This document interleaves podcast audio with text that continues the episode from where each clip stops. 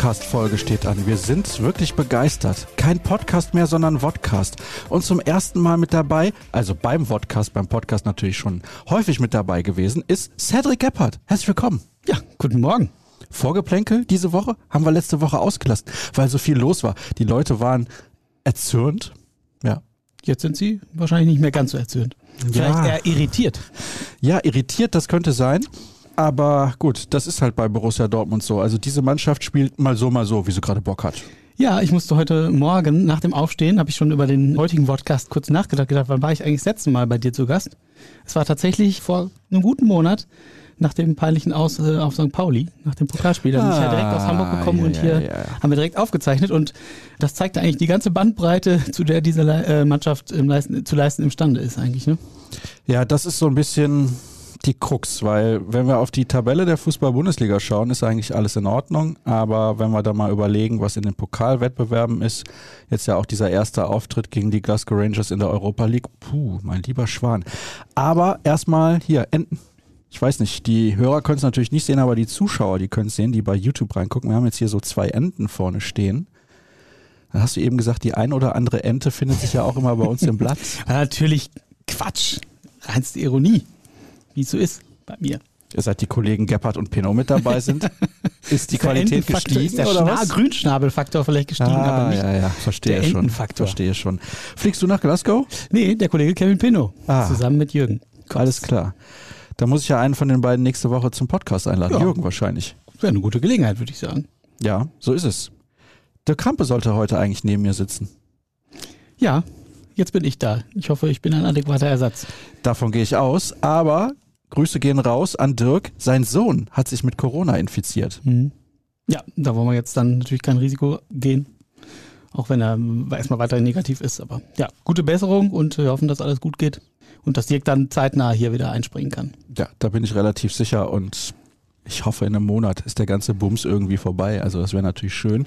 Sieht ja danach aus. Freust du dich auf irgendwas besonders? Möchtest du irgendwo hingehen? Jetzt mal nicht zum Fußball. Möchtest du irgendwo hingehen, wo du vorher nicht so unbeschwert hingehen konntest in, ja, jetzt fast zwei Jahren? Ich glaube, ich würde mal wieder feiern gehen wollen. Ah, Mhm. wo Aber feierst du so? Also, nicht. was Also, machst du dann? Wo gehst du hin? In einem Club halt, ne? In Münster Ah. zum Beispiel. Ah, okay. Ja. Mhm. Ähm, aber ja, oder auch einfach mal wirklich wieder ins Restaurant. Ich war letztes Jahr äh, einmal im Restaurant tatsächlich. Echt einmal nur? Einmal. Ja gut, vom Urlaub muss ich sagen, abgesehen. Da waren wir in Griechenland, da war das alles natürlich ganz unbeschwert. Aber in Deutschland war ich nur ein einziges Mal wirklich im Restaurant. Und das äh, ist eigentlich schade. Würde ich schon ganz gerne mal wieder. Ja, als ich, ich war ja äh, mit Dirk auch in Lissabon und dann äh, haben wir uns da im Restaurant wieder gefunden in der Bar. Das war wirklich Ihr habt euch ein direkt gegönnt, ne? Ja, ja, war ist klar. bisweilen ein etwas skurriles Gefühl, dann plötzlich da zu sitzen und sagen, hm, irgendwie machst du es zu Hause nicht, äh, hier machst du es jetzt doch. Ja, da hätte ich wohl mal wieder Lust drauf. Ich bin trotzdem regelmäßig essen gegangen. Hab's eiskalt durchgezogen. Also natürlich immer mit Vorsicht, aber ja klar, das fehlt, dass man einfach irgendwie so dahin geht Einfach mal und, nett, genau. und irgendwie unbeschwert. Also du gehst in Münster in die Clubs, habe ich das richtig verstanden? Ja. Oder heißt der Club Münster? Nein. Also ich gehe auch in andere Clubs, aber da, äh, da gibt es zum Beispiel einen, ja. Also du fährst immer von Dortmund Nein. nach Münster, um dann feiern Ist zu jetzt ja gehen? nicht so, dass ich jetzt jeden Samstag Ja. oder Freitag, ja, ich bin ja oft im Einsatz auch. Ja, ja, ja, Äh, verstehe ich dann, schon. Äh, aber wenn, ja, wenn da mit Freunden oder so, die da in der Ecke wohnen, dann, hm. Aber ich verstehe das nicht so ganz. Wenn man in den Club geht, dann trinkt man doch auch. ja, aber da kann man ja auch übernachten, ne? Ah, ja. Nicht gut, im Club, okay. aber es gibt auch schön, wenn du dann Brücken, unter denen man schlafen ja, ja, kann in genau, Münster. Ja, genau. Ja. Okay, verstehe. Ja, also feiern war ich schon, puh, lange nicht mehr. Ja, Sascha. Ich bin jetzt aber auch nicht so das Partybiest. Es kommt immer drauf an, wer mit dabei ist. Es hängt ab von der Begleitung. Das ist so. Ja. Ich dachte, du als Spaßrakete bist ja ganz vorne mit an der Front ja, dabei. Spaßrakete auf jeden Fall. Also heute die Spaßraketenausgabe. Ich freue mich auf jeden Fall. Wir sprechen natürlich über den Auftritt gegen Borussia Mönchengladbach. Du warst im Stadion. Wir sprechen über dann Axel Sagadou. Ah, er tut mir so unendlich leid, weil alle ihn mögen und er auch ein cooler Typ ist und er eigentlich auch ein guter Fußballer ist. Immer noch sehr, sehr jung, aber ständig verletzt. Wir sprechen über das, was die Hörer so wissen wollen und wir sprechen natürlich über das, was kommt. Denn es gibt ja noch ein Rückspiel gegen die Glasgow Rangers und in der Hoffnung, dass der BVB das gewinnt, vielleicht mit Erling Haaland, ja, könnte es ja noch was werden. Also zwei Tore Rückstand, Auswärtstorregel gibt es nicht mehr, aber wie gesagt, das dann am Ende der Sendung logischerweise, denn das ist ja der Ausblick. Wir blicken zunächst aber zurück. Habe ich vor dem Spiel gegen Gladbach gedacht, hm, Gladbach ja so ein angeschlagener Boxer irgendwie in dieser Saison, zieht sich halt durch, durch die komplette Spielzeit. Sie haben die Bayern geschlagen, sie haben die Bayern im Pokal demontiert auch. Keine Ahnung, warum das für Gladbach gegen die Bayern immer besonders gut läuft. Es ist teilweise ja auch gar nicht zu erklären. Insgesamt aber eine Mannschaft, wo man gedacht hat, muss man wirklich aufpassen. Und ganz ehrlich, ohne Gregor Kobel hätte das ganz mies nach hinten losgehen können. Absolut, absolut. Also ich fand die erste halbe Stunde hast du keinen großen Unterschied gesehen zwischen beiden Mannschaften. Ungefähr eine halbe Stunde würde ich sagen war es. Dann muss man sagen, hat er hat Kobel ja gegen Kone gerettet, hat gerettet gegen Hofmann, den ich sowieso sehr stark fand, der da wirklich gut Alarm gemacht hat, hat gerettet mit dieser Fußabwehr gegen Neuhaus. Da hätte es schon, also das waren drei Großchancen für Gladbach in den ersten 45 Minuten. Dortmund hatte zwei, hat die beiden aber auch gemacht. Ne? Das war in dem Fall der Unterschied. Ansonsten, was du sagst, ähm, es, es sind viele Dinge, die sehr ähnlich sind. Die Ergebnisse sind total wechselhaft bei den beiden Mannschaften. Beide sind unfassbar anfällig für Gegentore, kriegen richtig Probleme, ja. wenn der Gegner sie zustellt, sie anläuft, unbequem ist. Also das ist schon, das sind schon Parallelen äh, sehr erstaunlich. Und der BVB hat, glaube ich, an dem Tag äh, erstmal einen super Gregor Kobel gehabt, gerade in den ersten 45 Minuten und dann äh, eben auch ein bisschen das Glück, an der, zu richtigen Zeitpunkt die Tore zu machen. Und mit dem 3-0, ich meine, man hatte ja vorher noch, irgendwann um die 60. rum, hat ja Jonas Hofmann noch die Latte, das Lattenkreuz da erwischt. Wenn da der Anschlusstreffer fällt, bin ich mir nicht sicher, äh, wie das äh, Spiel ausgeht. Aber ähm, es ist eben nicht gefallen. Kurz darauf macht äh, Wolf, Wolf, Wolf das 3-0. Und dann, äh, da wusstest du eigentlich, ja, boah, das, davon erholen sie sich jetzt nicht mehr. Also es war schon nicht so eindeutig, wie es das Ergebnis am Ende hat äh, aussehen lassen. Ja, 6-0, also so fühlte sich der Spielverlauf auf gar keinen Fall das an. Das war grotesk, eigentlich, wenn man ehrlich ist. Also, ja.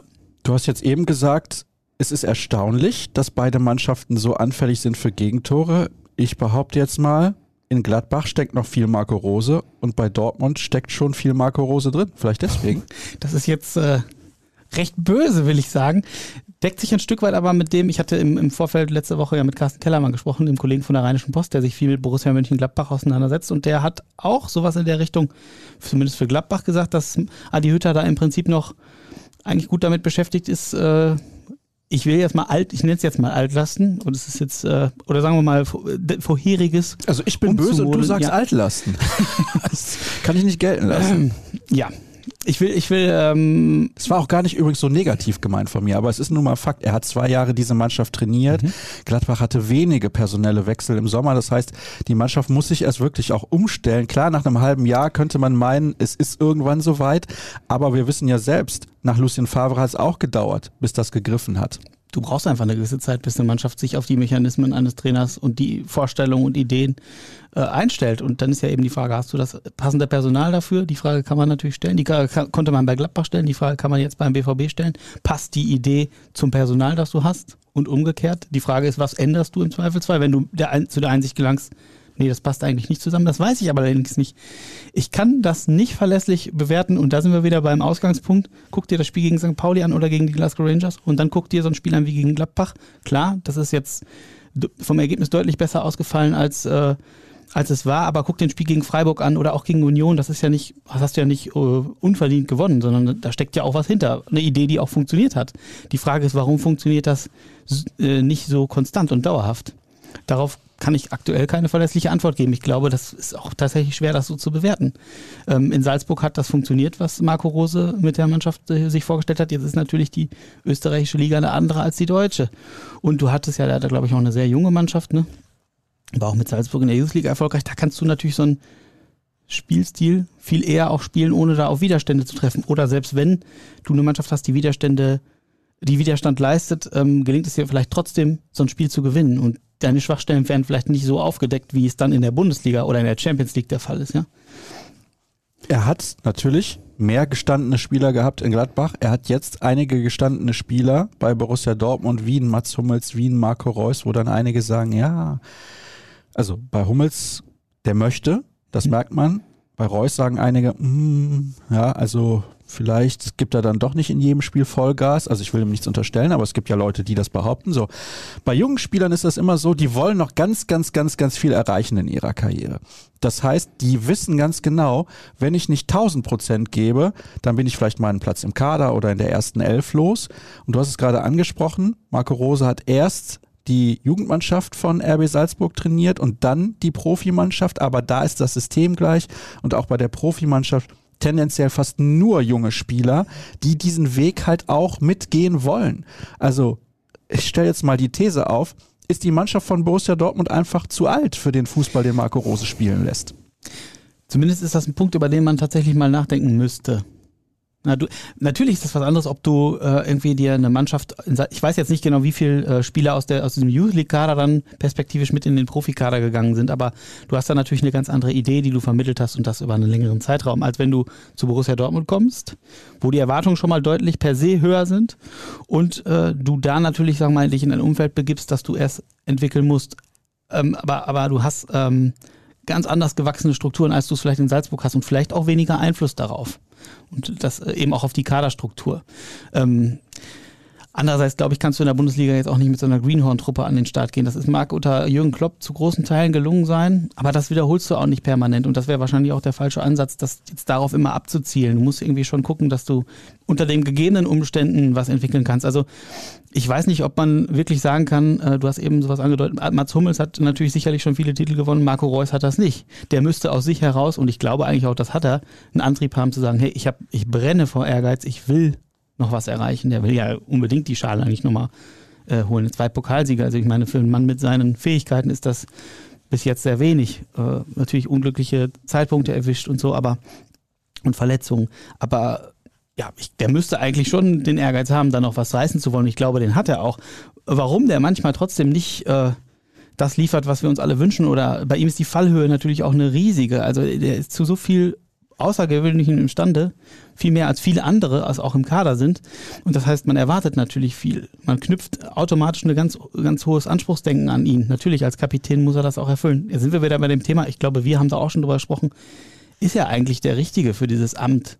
Und von seinem Naturell, von seinem Menschen innerlich, vielleicht stülpt man ihm das auch ein Stück weit über, diese Rolle. Ja, er ist ein Dortmunder Junge, er ist schon so lange da, er hat außergewöhnliche Fähigkeiten. Das ist doch eigentlich der natürliche Kapitän. Vielleicht fühlt er sich aber so gar nicht. Ich weiß es nicht. Und all das. Ah, Entschuldigung, wenn ich da reingrätsche. Ist das dein Eindruck? Ich weiß, ich, auch das weiß ich nicht. Aber ähm, ich weiß nicht, ob er, ist er verbal immer so präsent auf dem Platz? Sind da nicht andere vielleicht besser geeignet? Also die Frage stelle ich jetzt einfach mal in den Raum. Also ich glaube, es gibt noch äh, Spieler, die noch andere, größere Leader-Qualitäten haben. Wenn ich, ne, wenn ich an so einen Hummels zum Beispiel denke, ich halte ihn nach wie vor für einen guten Mann, der hinten äh, aufräumt und der, der, versteht ja auch was vom Spiel. Ich will nicht sagen, dass das Marco Reus nicht kann, aber ich glaube, dass er von seiner Persönlichkeitsstruktur vielleicht nochmal was anderes mitbringt. Nochmal irgendwie, ich sag jetzt mal, einen geraderen Rücken und einen klareren Blick. Und vielleicht ist er auch in der Lage, vielleicht auch durch seine Position hinten, du bist mehr gewohnt, sag ich mal, Sturm auszuhalten als Marco Reus vorne der was macht, bewegen muss, dass du einfach als, als, als Mats Hummels noch was anderes verkörperst. Aber es ist jetzt auch erstmal nur eine These von mir. Wäre er nicht 18, wäre der logische Kapitän von Borussia Dortmund Jude Bellingham. Ja. Ich würde auch sagen, wenn er ja perspektivisch bleibt, äh, sollte er das vielleicht auch werden. Klar ist immer noch die Sprachbarriere, aber ich meine, die können ja alle Englisch und äh, sprechen so viel miteinander. Ja, also ich finde, der verkörpert ganz viel von dem, was ein Kapitän bringen muss. Er ist ja jetzt schon oft der Mann, der vorangeht. Das ist äh, sehr, sehr beeindruckend, was seine Person angeht, angesichts seines Alters. Allerdings spricht das natürlich auch Bände, was den Rest der Mannschaft angeht, wenn ein 18-Jähriger da permanent vorangehen muss. Ich meine, als Persönlichkeit, das ist auch wieder der, der, Punkt, der bringt das schon mit aus sich selbst heraus. Du merkst das richtig. Der will, der will, der will. Der will im Zweifelsfall mal sogar ein bisschen zu viel. Den musst du eher noch bremsen. Aber äh, egal wie das Spiel ist, der geht dran. Das ist natürlich äh, auch etwas, was die BVB-Fans einfach mögen. Ne? Es gibt ja dann immer diese Schlagzeilen in den Zeitungen. Und die aktuelle wäre, Gebhardt stellt die K-Frage. Vielleicht ist es auch eine Ente. Ja, ja, das könnte natürlich sein. Ja, gut, da könnten wir jetzt so lange drüber diskutieren. Es ist wirklich spannend und man hat ja auch so viele Sichtweisen darauf. Ich meine, wir sind nicht in der Kabine. Ich kann mir aber schwer vorstellen, dass Marco Reus da ein Lautsprecher ist. Irgendwie passt das nicht zu seinem Charakter. Bin ja jetzt kein Homie von Marco Reus, aber ich habe ihn ja auch schon einige Male in der Mixzone erleben dürfen. Und der ist sehr in sich gekehrt, würde ich schon sagen. Also die Interviews, die er gibt am Spielfeldrand beispielsweise, das ist alles in Ordnung. Er sagt auch die richtigen Dinge. Aber mhm. es kommt immer ein bisschen darauf an, wie man das auch rüberbringt, wie man das ausstrahlt. Und Mats Hummels strahlt das natürlich ganz anders aus, weil der ist ein absolutes Alpha-Tier. Ich glaube, Marco Reus hat den Anspruch, ein Alpha-Tier zu sein. Sein Charakter gibt das aber irgendwie nicht her. Ich würde sagen, Mats Hummels hat so eine natürliche Autorität. Also, ähm, das wäre auch noch was anderes, wenn er dann permanent Bullshit erzählen würde. Das gibt's ja auch. Die mit einem großen Ego, die Warum aber, guckst du mich so an? ich guck's dich die ganze Zeit an. ja, ich weiß. Schaumschläger Start. Ja, ja. nee, das eben nicht. Genau. Also ich glaube, dass wenn du jetzt irgendwie äh, Stefan Effenberg und Lothar Matthäus sind auch Alpha-Tiere, aber die greifen natürlich auch manchmal einfach schön daneben, haben aber so viel Ego, denen ist das egal. So, das würde Mats Hummels, glaube ich, nicht. Der ist ja so viel reflektierter. Ähm, und die Leute kaufen, oder auch die Mitspieler kaufen dir das ja nicht ab, wenn du Dünnpfiff erzählst, also permanent.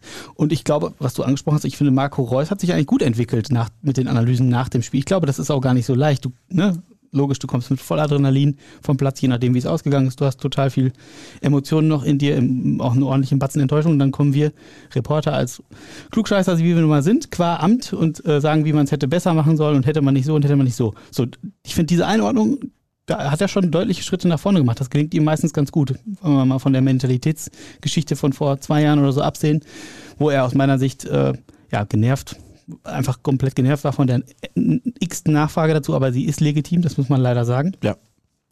Ähm, um zu einer Ausgangsfrage zu kommen, ich glaube, Mats Hummels bringt eine andere äh, natürliche Autorität, was das angeht, einfach mit und eine andere Persönlichkeit als, als äh, Marco Reus. Ich weiß allerdings nicht, ob Marco Reus Persönlichkeit grundsätzlich nicht geeignet ist für das Amt.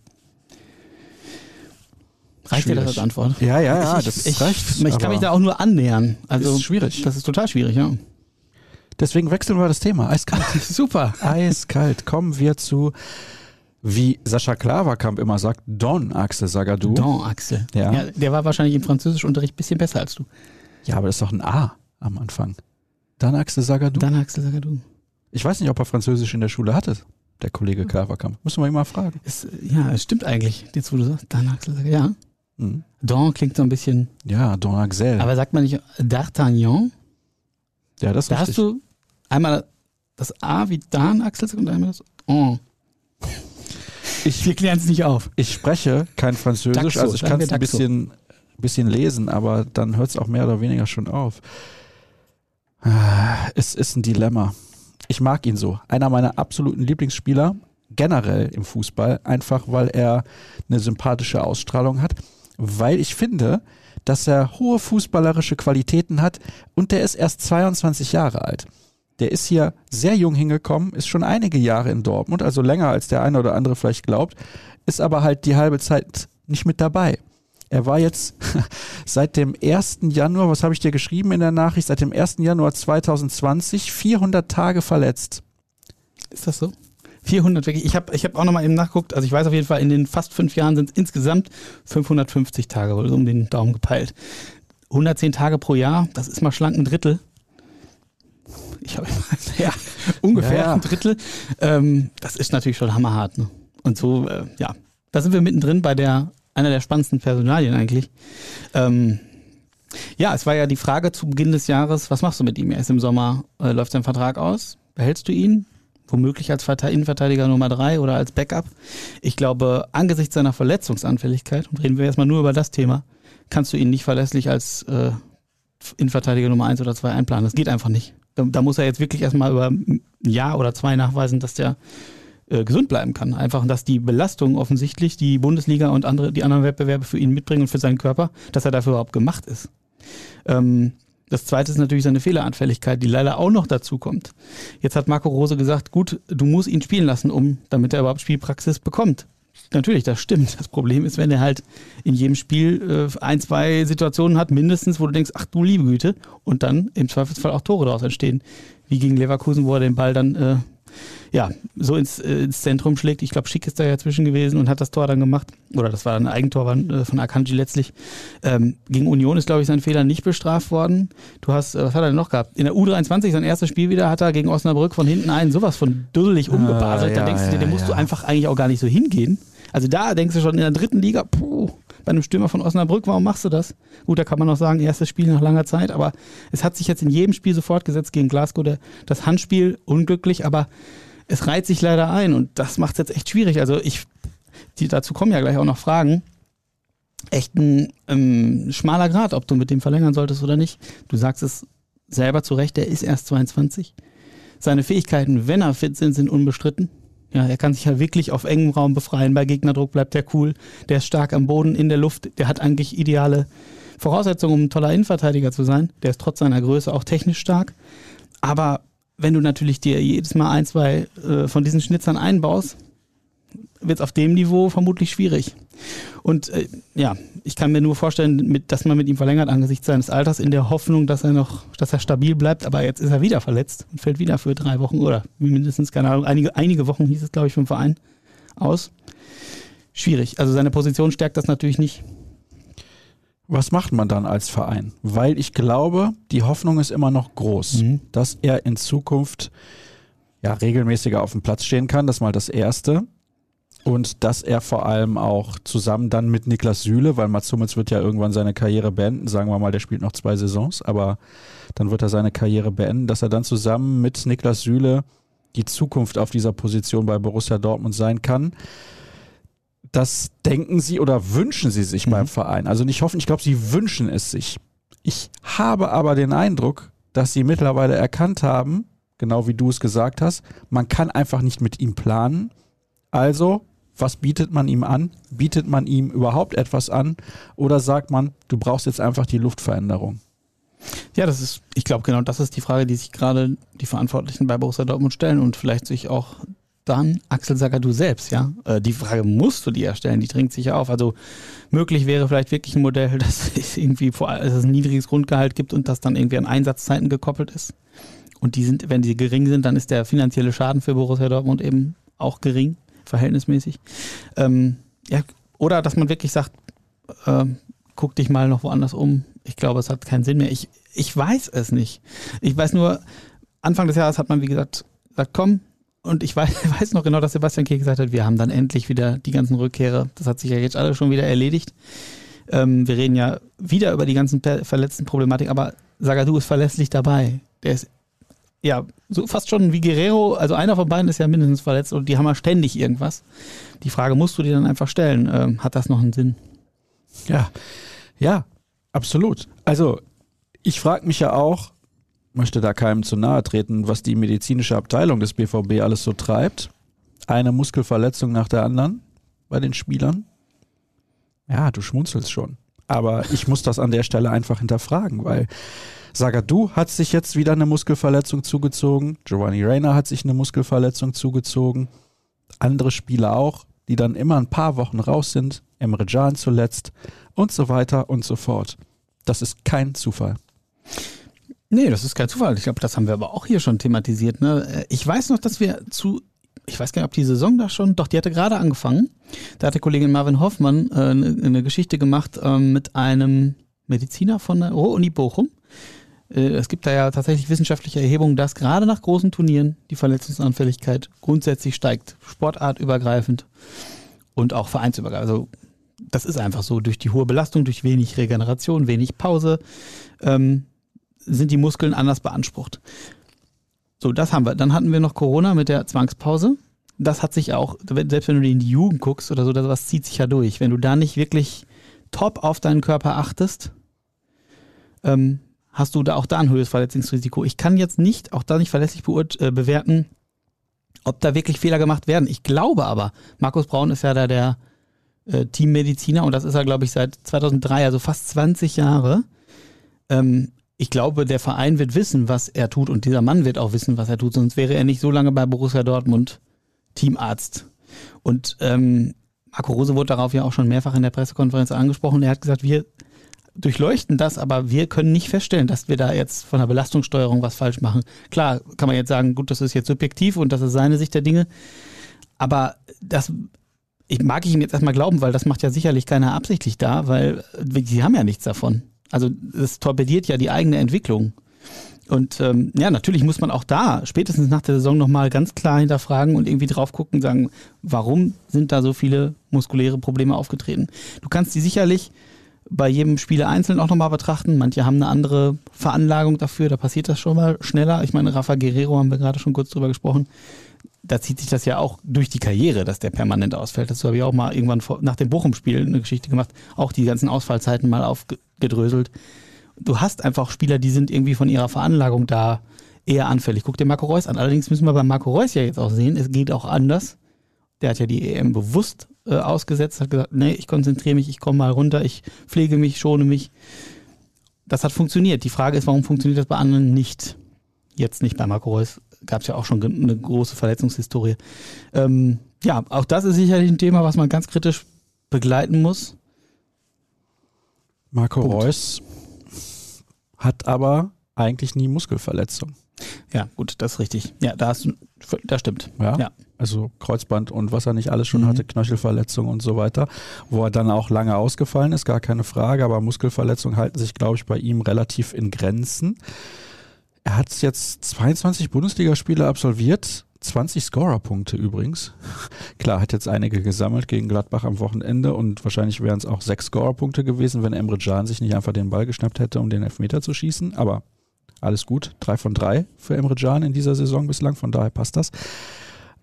Ich glaube, also ich möchte es mir nicht anmaßen eigentlich, aber meine Meinung ist, Vielleicht wechselt man einfach mal den Athletiktrainer oder weiß der Geier was oder den Arzt. Ich weiß es nicht. 20 also, Jahre ist eine lange Zeit. Ja, okay. Ich lasse das jetzt mal so ähm, stehen. Ich habe meinen Faden jetzt verloren. Ich wollte gerade noch irgendwas sagen. Ähm, ja, müssen wir jetzt erstmal weitermachen. Vielleicht findest du ihn gleich wieder. Ja. Im weiteren Verlauf der Vermutlich. Sendung. Hörerfragen. Ich habe gehört, dass Barcelona Memphis Depay schon wieder loswerden will. War der BVB da nicht auch mal dran und könnte das wieder heiß werden? Zusatzidee, bei einem Europa League aus donnerstags Testspiele anberaumen, vergeigen, verbale Prügel abholen und dann sonntags alle putzen. Super Podcast, ja. Das ist natürlich eine grandiose Idee. Ja. Memphis Depay, der ist irgendwie nicht mehr so heiß auf Barcelona. Ich weiß nicht, was da jetzt los war. Ich glaube, weil Aubameyang auch gekommen ist, fand der jetzt nicht so witzig. Keine Ahnung. Kann ich mir vorstellen, dass er das nicht so witzig fand. Aber der ist auch, ist er nicht erst im Sommer dahin gegangen? Ja, ne? Im Sommer oder im Jahr davor? Ich weiß es gar nicht mehr. Ah, okay.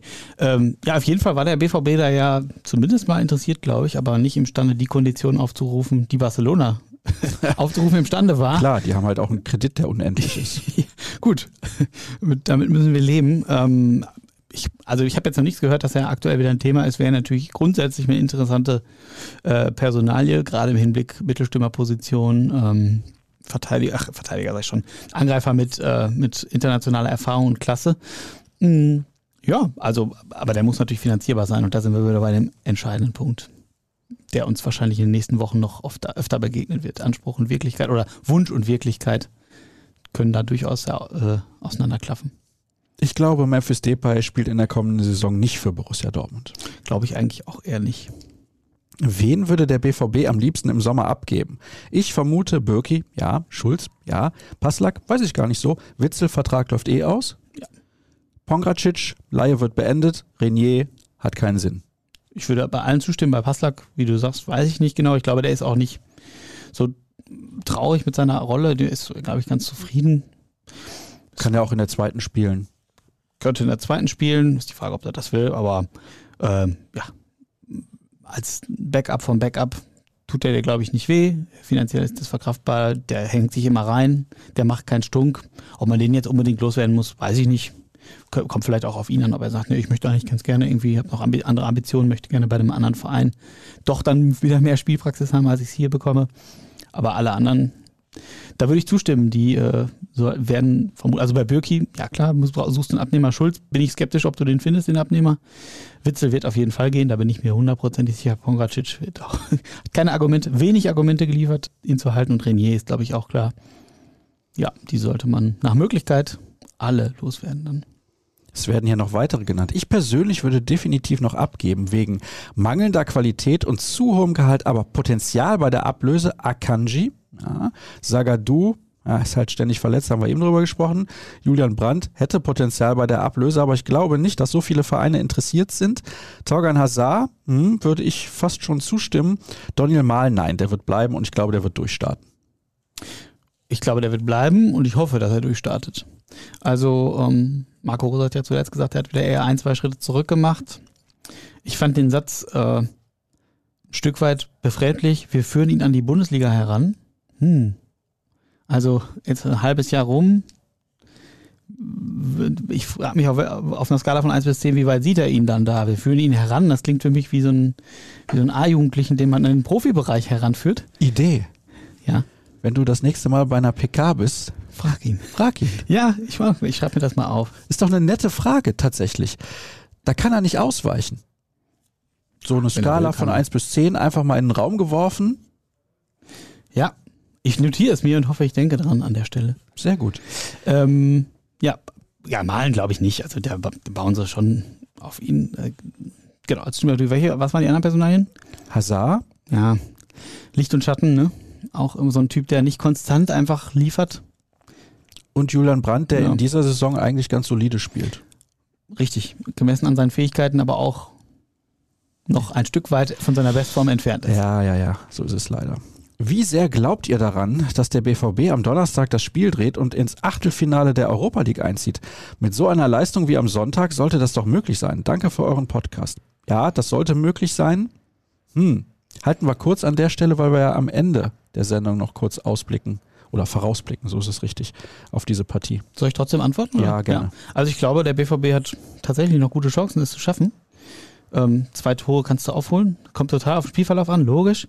Aber vielleicht hast du Erling Haaland dabei. Das allein wäre schon eine Signalwirkung. Und ähm, warum sollst du jetzt die Flinte ins Korn werfen? Also Glasgow Rangers, das kannst du packen. Denke ich auch. Verrückte Idee. Vielleicht sollte man mal eine Punktzahl als Saisonziel ausgeben. Die letzten Jahre haben es gezeigt, um die 80 Punkte sollten es für die Schale schon sein. So entsteht vielleicht eine andere bzw. unabhängigere Dynamik über die gesamte Saison hinweg. Das finde ich sehr, sehr interessant, sich gar nicht an Bayern München beispielsweise zu orientieren, sondern zu sagen, wir wollen so 80 Punkte holen. Mhm weiß ich nicht, überzeugt mich jetzt nicht, weil ich finde das nicht, ich finde das, also ich kann jetzt nur von mir ausgehen, ich finde das, glaube ich, relativ abstrakt, anstatt dass, also wenn ich mir jetzt von meinem geistigen Auge vorstelle, wir wollen irgendeinen Titel holen oder die Schale holen, ist das für mich greifbarer als 80 Punkte. Ja, aber das mit der Schale und dem Ziel hat ja die letzten Jahre auch nicht geklappt. Ja, aber die Frage zieht doch darauf ab, dann äh, womöglich ja, ja. Bayern München mal wieder zu überholen. Und das ist ja der, äh, der Konkurrent, den du überholen musst, wenn du die Schale holen willst. Also ja, vielleicht mag das funktionieren. Äh, das müsstest du dann wahrscheinlich irgendwie gut verkaufen als Trainer oder mit der Mannschaft erarbeiten, dass sie selber sich dieses Ziel gibt. Aber pff, das ist ja schon ein bisschen Sportpsychologie vielleicht, ne? Ja, also. Wie gehst du das am besten an? Ich weiß nicht. Also das ist auch sowas, das, ich glaube, das muss aus dir selbst heraus entstehen, dieser Ehrgeiz, diese Ambition und dieses Ziel, das zu schaffen. Ich meine, als Marathonläufer oder so sagst setzt du dir ja auch eine Zielmarke. Klar, insofern könnte man sagen, 80 Punkte, ja, das muss unser, das ist unser, unsere Finishline, da wollen wir hin. Ja, ist aber dann auch ein weiter Weg, sowas durchzuhalten über die Saison. Weiß ich nicht, ob man da nicht eher mit Teilzielen besser, also bin ich der falsche Ansprechpartner vielleicht. Ich glaube, am Ende werden sie über 70 Punkte holen, was generell schon mal stark ist. Ja, absolut. Und dann hinterher werden alle sagen, schade, trotzdem nur Zweiter, wir haben es selber verbaselt. So wird es kommen. genau so wird es kommen. Man hört auch bei euch immer wieder, dass wir neben den Außenverteidigern auch auf der Sechs-Verstärkung brauchen. Ich finde, Moderhut hat sich gefangen und ist eigentlich einer der stabilsten in diesem Kader. Und mit Bellingham, Jan, eventuell Rafael Guerrero hat man doch genug Optionen für eine Position. Woher kommt das Verlangen nach Verstärkung auf der Sechs? Haben wir nicht größere Baustellen? Ja, nur weil du vielleicht größere Baustellen hast, solltest du die vermeintlich etwas kleineren nicht vernachlässigen. Und ich glaube, die Sechserposition ist ja im modernen Fußball eine der wichtigsten Positionen überhaupt, äh, weil darüber ganz viel entschieden wird, äh, wie du das Spiel des Gegners zerstörst und äh, andererseits, wie du dein eigenes Spiel aufziehst. Sprich, die Rolle hat eine ganz andere oder hat eine ganz enorme Bedeutung gewonnen, auch insgesamt. Und du hast Bellingham, der über jeden Zweifel erhaben ist, glaube ich schon jetzt in seinem Alter, auch wenn mal zwischendurch ein schwächeres Spiel ist. Du hast der Hut, äh, da gehe ich mit, der hat einen enormen, äh, eine enorme, enorme Entwicklung hingelegt. Tut der Mannschaft unheimlich gut in dieser Saison, spielt auch sehr stabil und konstant, war jetzt auch gegen Gladbach wieder richtig gut. Fand ich übrigens auch sehr erfrischend, äh, seine Zweikampfführung habe ich auch geschrieben, dass er nicht nur eben das eigene Spiel initiiert hat, sondern auch mal wirklich ein bisschen Widerstand geleistet hat, was man bei ihm ja oft vermisst. Und du hast noch Emre Can. Der wird aber, wie wir sehen, auch oft auf anderen Positionen gebraucht. Witzel haben wir schon geklärt, wird nicht mehr Teil des Kaders sein. Dann hast du drei Leute, von denen Can hm, auch verletzungsanfällig ist. Dann hast du noch zwei Leute und drei für eine Sechserposition. Du hast natürlich noch Abdoulaye Kamara, der perspektivisch an den Profikader herange gezogen werden soll, spielt ja jetzt viel in der U23, hat auch enorme Fortschritte gemacht, ist aber auch noch verdammt jung. Ich glaube 17 ist er. Ähm, ja, der wird wahrscheinlich noch ein, zwei Jahre brauchen, sprich, es sei denn, er legt plötzlich auch eine Leistungsexplosion in wie Bellingham. Davon kannst du aber nicht ausgehen. Insofern würde ich äh, sagen, dass du auf jeden Fall noch einen Sechser holen solltest. Stimmt es zwischenmenschlich in der Mannschaft nicht? Das wurde von Journalisten angedeutet. Habe ich so jetzt nicht. Es gab so, so kleinere o Zwischentöne dazu. Ähm, Habe ich jetzt keine Verle äh, Informationen zu, dass da irgendwie einen großen Knatsch gegeben hat, haben sollte. Aber angesichts der Leistungsschwankungen fände ich es verwunderlich, wenn man sich dann nicht mal in die Wolle kriegen äh, würde. Und ich finde das dann auch ganz wohltuend und das sollte vielleicht auch so sein. Wenn alle noch äh, sich super vertragen, dann muss man tatsächlich vielleicht eher die Frage stellen, was macht, also da muss ja dann auch irgendwas schieflaufen, wenn äh, das nie irgendwie mal für Irritation innerhalb des Kaders sorgt. Insofern mag es die vielleicht gegeben, aber ich glaube jetzt nicht, dass das irgendwie ein arges Problem ist. Leute, guckt doch mal auf den Spielplan. Es warten Angstgegner auf die Bayern. Wenn wir genau jetzt den von Ilkay Gündogan zitierten Glauben finden, sind wir mit etwas Glück schon in zwei, drei Wochen punktgleich. Dann wird's auch in München ungemütlich. Vielleicht gibt es auch diese Münchner Arroganz, die den Unterschied macht. Mir San Mir ist weniger Trademark als selbsterfüllende Prophezeiung wird's mal wieder Zeit für einen neuen Claim, an dem sich die Mannschaft ständig messen lassen muss, aller Vollgasveranstaltung. Kloppo erfand den Kinderriegel, Tuchel zauberte aus Weigel einen postmodernen Sechser, Favre war ohnehin der Talenteflüsterer und selbst Terzic hat in seinem halben Jahr Dahut das Lächeln zurückgegeben. Jeder Trainer braucht meiner Ansicht nach ein Projekt. Wo ist Roses? Das waren jetzt viele Punkte in, äh, in einem. Äh, wollen wir die nochmal von Anfang an? Äh, Soll ich nochmal vorlesen? An, ja, ja, zumindest grob die Stichworte. Ich gucke mal eben drauf. Angstgegner warten auf die Bayern. Ich habe eben nochmal nachgeguckt. Frankfurt, Leverkusen, Hoffenheim, Union sind die nächsten vier Gegner. Angstgegner vielleicht nicht. Hm. Okay, Union fällt jetzt seit dem Kruse-Abgang, glaube ich, raus. Die anderen, sag nochmal bitte. Frankfurt. Ja, ist kein Gegner, gegen den die Bayern gerne spielen. Stimmt. Leverkusen werden sie traditionell gewinnen. Vermutlich auch hoch. Wahrscheinlich. äh, Hoffenheim, okay. Ja, also, ich bin dafür, äh, der BVB sollte tatsächlich an der Stelle vor seiner eigenen Tür kehren. Sollte Bayern straucheln, ist das, äh, wäre das schön für die Bundesliga, aber da muss der BVB erstmal dazu in der Lage sein, das zu nutzen. Noch sind sechs Punkte und so viel Konstanz hat er jetzt in den letzten Wochen nicht gezeigt, dass er nicht auch der BVB nochmal einen Ausrutscher drin haben könnte. Wir haben das ja schon zu Beginn dieser Sendung thematisiert. Insofern würde ich sagen, äh, den Optimismus in allen Erden. Ich würde mich auch freuen, wenn so kommt. Allein mir fehlt der Glaube. Das an dem ersten Punkt und dann ging es weiter mit. Oh, da muss ich jetzt nochmal zurückscrollen. Ich habe nämlich ja schon geguckt, welche Frage ich als ja, nächstes stellen kann.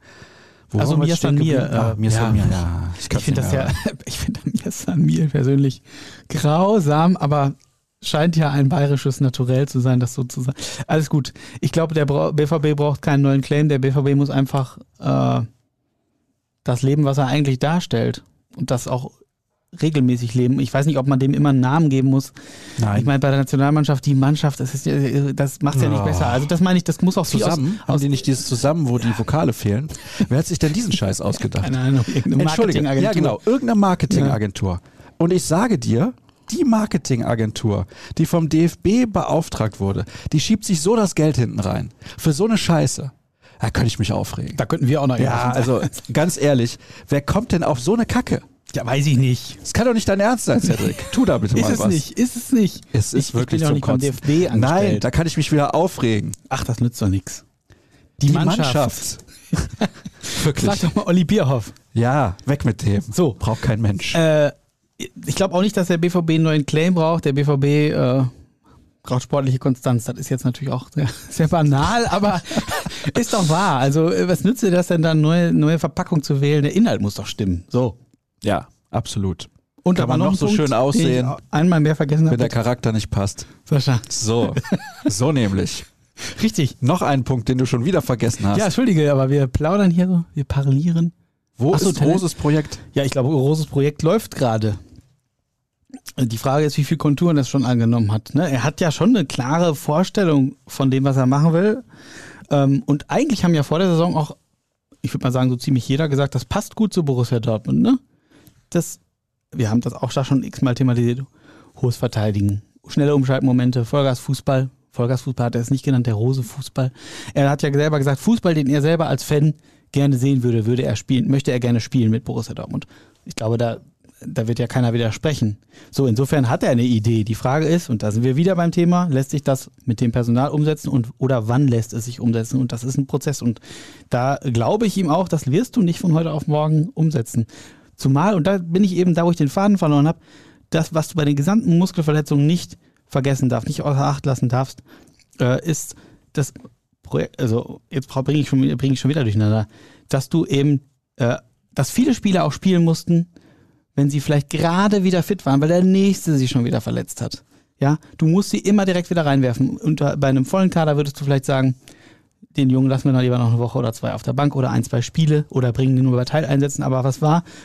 Gucken wir mal auf die Linksverteidigerposition. Guerrero hat sich verletzt, da musste Nico Schulz direkt wieder ran. Der war vielleicht selber noch gerade gar nicht wieder fit. Dann hat der sich wieder verletzt, dann ist der nächste da eingesprungen. Und so ist das ja permanent gewesen, auch auf den anderen Positionen oder auf vielen Positionen. Das ist ein ganz wichtiger Punkt, der da auch noch mit reinspielt, dass du eine hohe Zahl von Muskelverletzungen hast und dass du diese Leistung, ich will nicht damit alles entschuldigen, aber dass diese Leistung oder diese Entwicklung noch nicht so nachhaltig ist, wie sie womöglich hätte sein können. Ja, verstehe, da stimme ich dir übrigens komplett zu. Warum werden beim BVB kann ich rausschneiden. Warum werden beim BVB neuerdings Teile der Karten bei Vorverkaufsstart zurückgehalten, um sie dann maximal zwei Tage vor Spielbeginn ohne Ankündigung in den Shop zu stellen? Gegen die Rangers wurde die komplette Ost als der mögliche Teil Unterrang Schachbrett, Schachbrett schreibt er, erst muss später verkauft. Kann ich nichts zu sagen. Ich auch nicht. Höre ich jetzt zum ersten Mal. Interessanter Punkt. Das notiere ich mir mal kurz. Mach das mal. Wäre ein Thema für uns. Ja, finde ich auch. Scheint ja nicht aufgefallen. Ich konnte eh nicht ins Stadion, von daher. Hieß doch auch sehr, sehr schnell. Ich glaube, nach einer Stunde ist das Ding ausverkauft gewesen. So hieß es doch. Ja, das habe ich auch so im. Ja, im Haben Sie uns angelogen? Ich weiß es nicht. Hier kommt noch eine Frage zu Sagadu. Haben wir eben schon beantwortet. Und zu den Muskelverletzungen haben wir eben auch schon beantwortet. Frage, weiß jemand, wann der Podcast heute genau läuft? Zu welcher Uhrzeit? Ja, hast du schon beantwortet. Wird irgendwann veröffentlicht und dann könnt ihr dann immer gucken, wann ihr wollt. Ich schätze, wir haben jetzt nämlich 11.12 Uhr. Naja, hilft ja auch nichts, ne? wenn ich das jetzt sage im Podcast, dass wir jetzt 11.12 Uhr haben und ihr könnt ab 14 Uhr gucken. Es wird so 14 Uhr sein, glaube ich. 14, 15 Uhr. Dann geht das Ding online. Jetzt wisst ihr das, aber ihr habt es ja eh schon gehört. Wie doof. Ist auch egal. So, was haben wir noch? Muskelverletzung, wie gesagt. Ich hoffe, der 6 zu 0 Sieg wird intern nicht überbewertet. Man muss schauen, wie dieser zustande gekommen ist mit Kobel und Aluglück. Bedenklich sind die Aussagen von Spielern, die die Frage von Journalisten, ob dies nun eine Reaktion auf Glasgow sei, mit Ja beantwortet haben. Ja, finde ich auch. Aber wenn du. Also, was ist die Alternative zu sagen, nee, es war keine Reaktion auf Glasgow? Dann würden auch alle sagen, wie? Nach dem Spiel wollt ihr keine Reaktion zeigen? Also, wie machst du es richtig, ne? Entscheidend ist, glaube ich, der Donnerstag. Dann wissen wir in dieser Hinsicht mehr. Und selbst wenn sie es nicht packen, kommt es ja auch darauf an, wie sie es nicht packen. Ich glaube, noch entscheidender, weil sie am Donnerstag weiterkommen, ist der Sonntag gegen Augsburg. Das ist ja so ein Gegner nach einer Auswärtsreise im Europapokal und dem sicheren Vorsprung auf Platz drei und vor allem Platz fünf in der Bundesliga, wo man so ganz klassisch Borussia Dortmund sieht, wo sie wo sie, wo sie es verkacken. Ich es hoffe sagen, doch nicht, weil wir sind äh, hoffentlich dann akkreditiert und Ah. nehmen eine weitere Reise auf. Wir haben noch keine Rückmeldung, aber Ah, du fährst nach Augsburg. ja, mit Jürgen. So, so, zumindest haben wir uns akkreditiert. Also es tut mir leid, nicht wegen Jürgen, aber weil diese Reise nach Augsburg wirklich richtig mies ist. Ja, ich hoffe, dass die dann sich wenigstens lohnt und wir dann kein so ähnlich mieses Spiel sehen, wie du es gerade prognostizierst. es wird so kommen. Ja, bitte. Es wird so kommen. Findet ihr auch, dass wenn Holland fehlt, ein echter Stürmer den BVB gegen tiefstehende Gegner gefährlicher machen würde als Konterstürmer malen? Und ist Felix Passlack, den ich sehr schätze, nur noch Maskottchen im Kader? Ja, über Passlack haben wir eben auch schon ein bisschen was gesprochen. Konterstürmer. finde ich ihn trotzdem nicht. Also, Nein, das ist ein bisschen überspitzt Mhm. formuliert, aber es geht ja ein bisschen in die Richtung. Mhm. Gefährlicher machen. Ja, also tiefstehender Stürmer. Gegner, ja, da kann Malen dann seine, seine äh, Tiefenläufe nicht so äh, einfach aufziehen. Ähm, hat dann auch bisweilen Probleme. Klar würde der dir gut tun. Ähm, allein, wo willst du ihn hernehmen? Du hast natürlich noch einen Tigges, der noch ein anderer Stürmertyp ist als ein Daniel Malen. Vielleicht macht er auch nochmal, äh, oder ich gehe davon aus, dass er sich auch weiterentwickelt. Und ich finde, das hat er getan. Ähm, aber äh, gerade ein Mittelstürmer, ich meine, es ist immer schwierig, ne? Du hast einerseits eine Ausnahmestürmer wie Erling Haaland. Wen willst du dann noch hinstellen als, als 1B? Der kann ja nur schlechter aussehen. Ist das gleiche wie mit Lewandowski bei den Bayern. Dahinter hast du Choupo-Moting. Das ist halt auch nur ein Ja. Durchschnittsspieler. Ja. Auf einem guten Niveau natürlich, aber ist ein Durchschnittsspieler. Also zwei von der Sorte wird sich der BVB nicht leisten können und auch nicht leisten wollen. Insofern muss man, glaube ich, mit dieser Lösung Vorlieb nehmen. Auch wenn sie dann gegen manche Gegner nicht so funktioniert. Ich glaube, da ist dann eher insgesamt die Mannschaft gefragt, noch andere Lösungen zu entwickeln, dass man dann irgendwie Räume verschafft für Daniel Mahlen. Lewandowski macht halt in jeder Saison in der Bundesliga 32 von 34 Spielen. Erling Ja. Haaland nicht. Das ist richtig. So, dann wird hier nochmal gefragt, oh, beziehungsweise vorgeschlagen, ob man nicht mal die medizinische Abteilung wechseln sollte wegen der Muskelverletzung, als ob ich es vorher geahnt hätte. Als ob du die Fragen nicht vorher gelesen Nein, hättest. habe ich nicht. Na gut. Natürlich danke für euren großartigen Podcast beziehungsweise die Einschätzung jede Woche. Macht echt immer Spaß, euch zuzuhören. Ja, das freut uns natürlich. Man hörte von schlechter Stimmung im Kader, Stichwort Grüppchen, kann man das bestätigen? Und wie radikal könnte der notwendige große Umbruch im Sommer aussehen? Gute Frage, ne? Das ist eben eine Frage des Geldes in erster Linie, glaube ich, weil du wirst nicht nur ablösefreie Spieler bekommen. Du hast natürlich mit Süle jetzt schon mal in der Hinsicht einen guten Spieler geholt. Ich persönlich hoffe wirklich sehr, dass es irgendwie klappt mit Dico Schlotterbeck, weil ich glaube, dass es Mhm. A, ein richtig guter ist. B, da sind wir wieder beim Alter und bei eigenen Ambitionen und was man selber für sich mitbringt als äh, nächsten Schritt und so. Der will sich sportlich weiterentwickeln. Der bringt, glaube ich, auch vom Typ her viel mit. Also intelligenter Spieler, reflektierter Spieler. Ähm, Schlotterbeck hoffe ich, dass er kommt. Und dann haben wir ja die Position schon angesprochen. Du brauchst eigentlich noch, also eigentlich brauchst du für beide Außenverteidigerpositionen noch jemanden. Du brauchst noch einen Sechser und du brauchst natürlich in der Offensive noch, nach, äh, noch den einen oder anderen Spieler. Gerade natürlich, wenn Erling Haaland geht. Adam Loschek wird ja auch immer wieder mal gespielt, dieser 19-jährige Tscheche von Sparta Prag. Mhm. Da, ich weiß nicht, Bayern, ob die auch, da war irgendwie auch so ein Interesse irgendwo. Ja, habe gehört, dass einige Vereine dran sind. Ich glaube, Atletico Madrid Ah, auch und okay. Chelsea oder sowas. Die Kann haben natürlich ein bisschen dickeren Geldbeutel als der BVB potenziell. Allerdings Tschechien ist jetzt natürlich Nachbarland. Der ist 19. Dortmund ist ein guter Hort für junge Spieler. Vielleicht kann der BVB da ein bisschen mit punkten und vielleicht wäre das eine Option. Das wäre dann ja auch, der ist ja auch irgendwie 1,88. Physisch starker Stürmer. Dann hast du noch einen anderen äh, Spielertypen als Daniel Mahlen. Ja, vielleicht wäre das einer. In den Pokalwettbewerben alles vermissen lassen und trotzdem vom Sieg der Europa League reden, haben die Bosse ihre Bodenhaftung verloren. Das war doch mal anders. Wo ist die Arbeitermentalität, wo man noch von Spiel zu Spiel gedacht hat? Also, dazu muss ich natürlich jetzt mal sagen, wenn du mit diesem Kader in der Europa League antrittst, von was sollst du denn reden? Von wir wollen von Runde zu Runde denken. Ich kann dieses Gerede von Spiel zu Spiel denken, ich kann es nicht hören. wirklich, bin ich wirklich, oh, Uah, da werde ich schon das leicht halt so aggro. Fußballerfloskel, ne? Aber ich denke auch, natürlich musst du ambitionierte Ziele ausgeben. Entschuldigung, dass ich dich da nochmal Nein, kein unterbreche. Problem. Wenn du in einem Wettbewerb antrittst und hast einen gewissen Kader zur Verfügung, dann musst du doch ein Ziel aussprechen. Absolut. Du kannst doch nicht sagen, ja, ich guck mal, was passiert. Das ist doch ambitionslos. Du musst ein Ziel aussprechen und du kommst aus der Champions League und ja, du hast mit den Playoffs eine Runde mehr zu absolvieren, aber es muss doch dein Gedanke sein, da durchzugehen und zu sagen, wir wollen den Titel holen.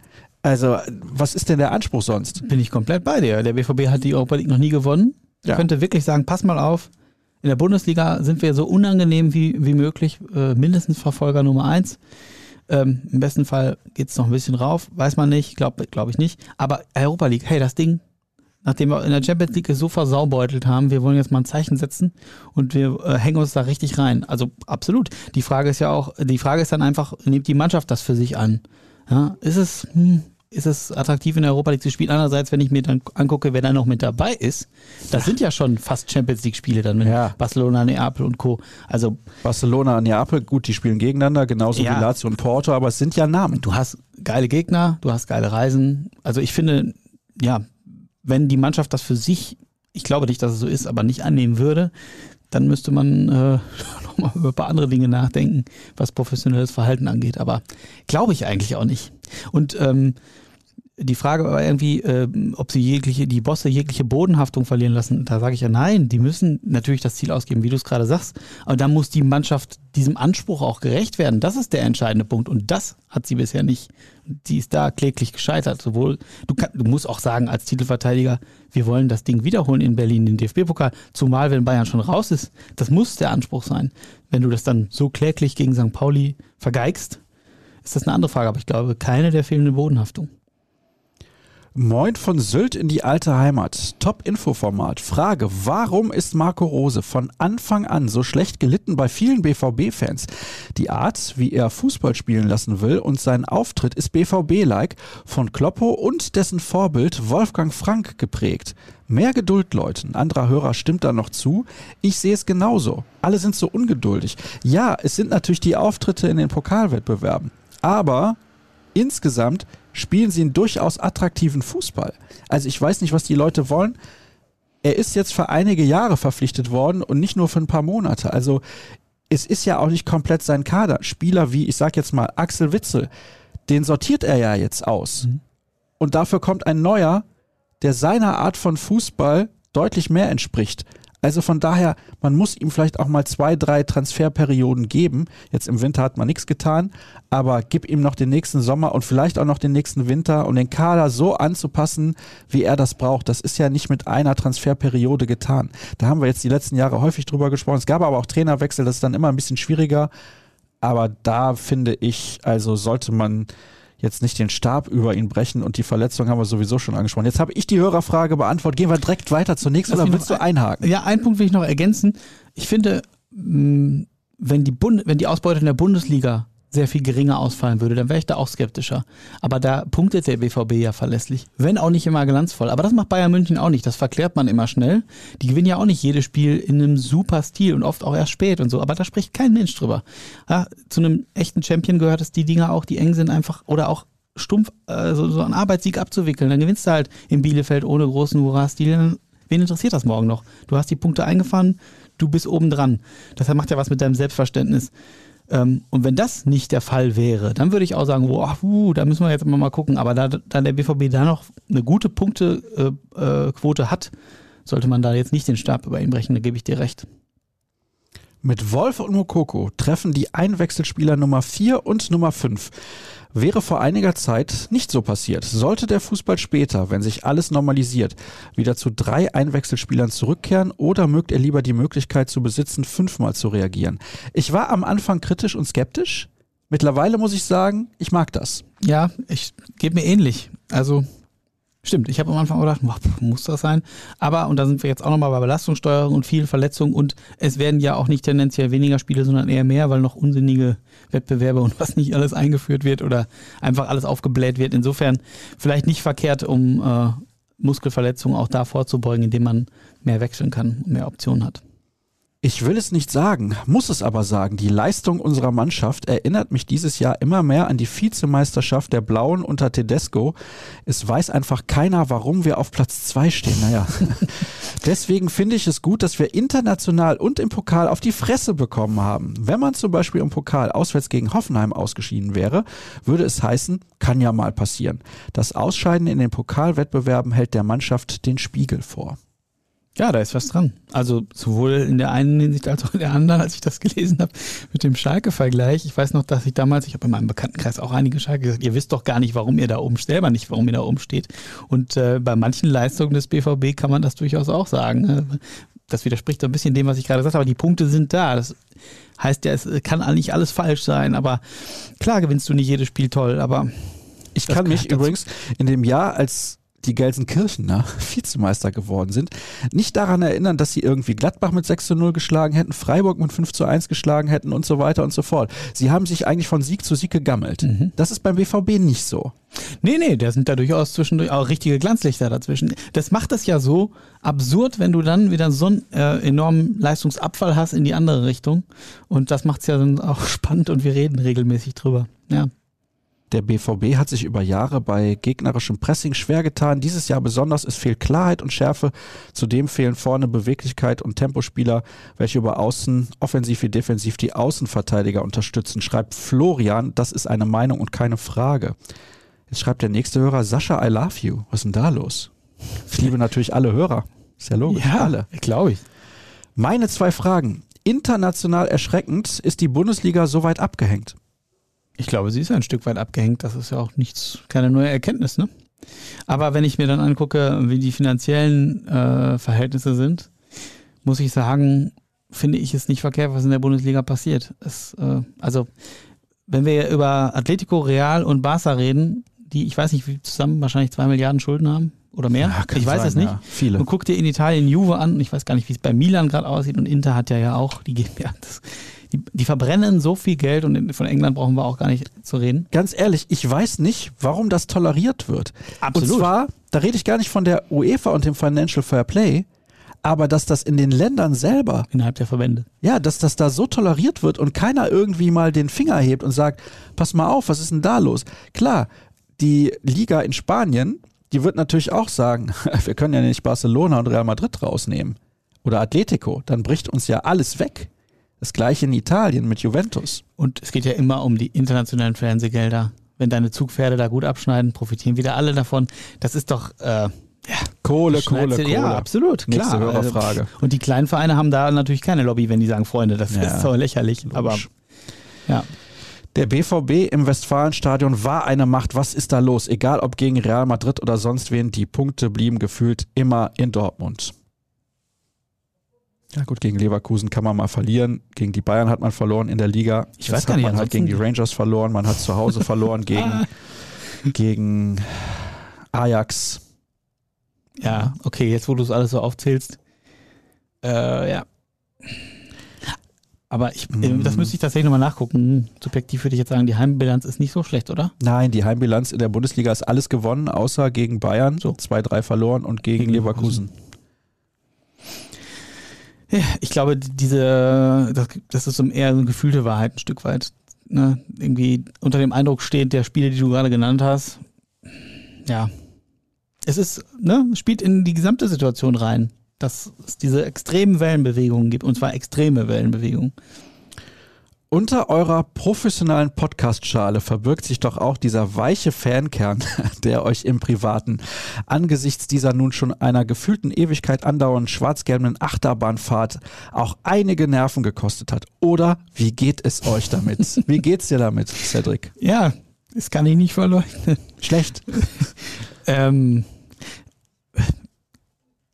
beim Lasko-Spiel hatte ich frei, hab's mir natürlich trotzdem angeguckt und hab dann auch irgendwann auf dem Sofa gesessen und gedacht, eigentlich kannst du auch 20 Minuten vorher ausmachen, das ist unglaublich. Äh, natürlich ist das äh, ja grotesk, also ich Du weiß, nicht, ob ich, darunter, äh, ich weiß nicht, ob ich darunter leide. Ich, ich äh, sitze eigentlich nur kopfschüttelt und, und kann das einfach nicht fassen. Aber das geht ja dann einfach auch jedem so. Und ich weiß nicht, was ich dazu noch sagen soll. Das ist absurd, ja. Es, es macht es den Fans nicht leichter. Ich finde, äh, wenn, wenn man es mit etwas emotionalem Abstand sieht, das habe ich dir zu dir auch am Samstag äh, gesagt, Borussia äh, Spiele von Borussia Dortmund haben immer einen sehr hohen Unterhaltungswert. Und das sollte man nicht, sollte man vielleicht als Fußballfan grundsätzlich erstmal zu schätzen wissen. Aber natürlich geht das einher mit viel Herzschmerz, wenn's, wenn die eigene Mannschaft so spielt, wie sie es dann manchmal leider tut. Ganz ehrlich, ich find's gut. Ich Ah, find's nimmst gut. du wieder die weil, jetzt pass auf, weil was wäre denn, wenn Borussia Dortmund jedes Spiel gewinnen würde? Dann kämen die Leute und würden sagen, boah, das ist so langweilig, die gewinnen ja. Da verliere ich ja fast meine emotionale Bindung zum Verein. Und du merkst, die Leute, die regen sich jedes Mal so auf, wenn sie verlieren, vor allem über die Art und Weise, wie beispielsweise gegen Leverkusen oder auch gegen die Glasgow Rangers. Das ist ein emotionaler Verein. Das ist nicht Bayern München, wo alles Absolut. gefühlt steril ist, das Borussia Dortmund und deswegen mögen wir Borussia Dortmund, mögen Bayern München nicht. Ist das richtig, Cedric? es ist richtig. Ich, ja, du hast recht. Da so. brauchst du keine Überzeugungsarbeit. Ja, das kommt tief auf. aus dem Herzen, ja. Jetzt zum Abschluss sprechen wir noch über die Glasgow Rangers, mhm. wo ich im letzten Podcast gesagt habe, die sind sportlich jetzt nicht so. Mhm. Sind sie auch nicht. Bleibe mhm. ich dabei. Auch nach dieser 2 zu 4 Niederlage im Hinspiel. Das ist eine Mannschaft, die ist Durchschnitt. Ja. Das meine ich auch überhaupt nicht böse. Das ist kein internationales Spitzenformat. Man kann die 2-0 schlagen, wenn man seine Leistung bringt. Und dann ist meines Erachtens auch völlig egal, wie die Rangers spielen. Weil Borussia Dortmund ist eigentlich besser. Ja, ich hätte auch, also vor den Spielen habe hab ich gesagt, also für mich gesagt, wir haben nicht darüber gesprochen, Borussia Dortmund ist die Mannschaft, die darüber entscheidet, ob sie ins Achtelfinale einzieht und so nicht nämlich. die Glasgow Rangers. Wenn der BVB aber so passiv ist wie im Hinspiel, dann wird er, hat er auch darüber entschieden, wenn auch nicht so, wie ich es gemeint habe. Oder ja, schon. Ähm, und darauf kommt es jetzt am, am Donnerstag an. Äh, ich finde die Haltung, ich glaube, Michael Zorc hat es gesagt, es ist Halbzeit, es steht jetzt 2 zu 4 zur Halbzeit. Und innerhalb eines Spiels kannst du, würdest du als Mannschaft auch sagen, du kannst noch zwei Tore aufholen je nachdem, wie es gelaufen ist, aber du kannst die zwei Tore aufhören. Und ich finde diese Haltung gar nicht schlecht zu sagen, hey, es ist jetzt Halbzeit, wir gehen da jetzt nochmal raus auf den Rasen und wir drehen das Ding in der zweiten Hälfte.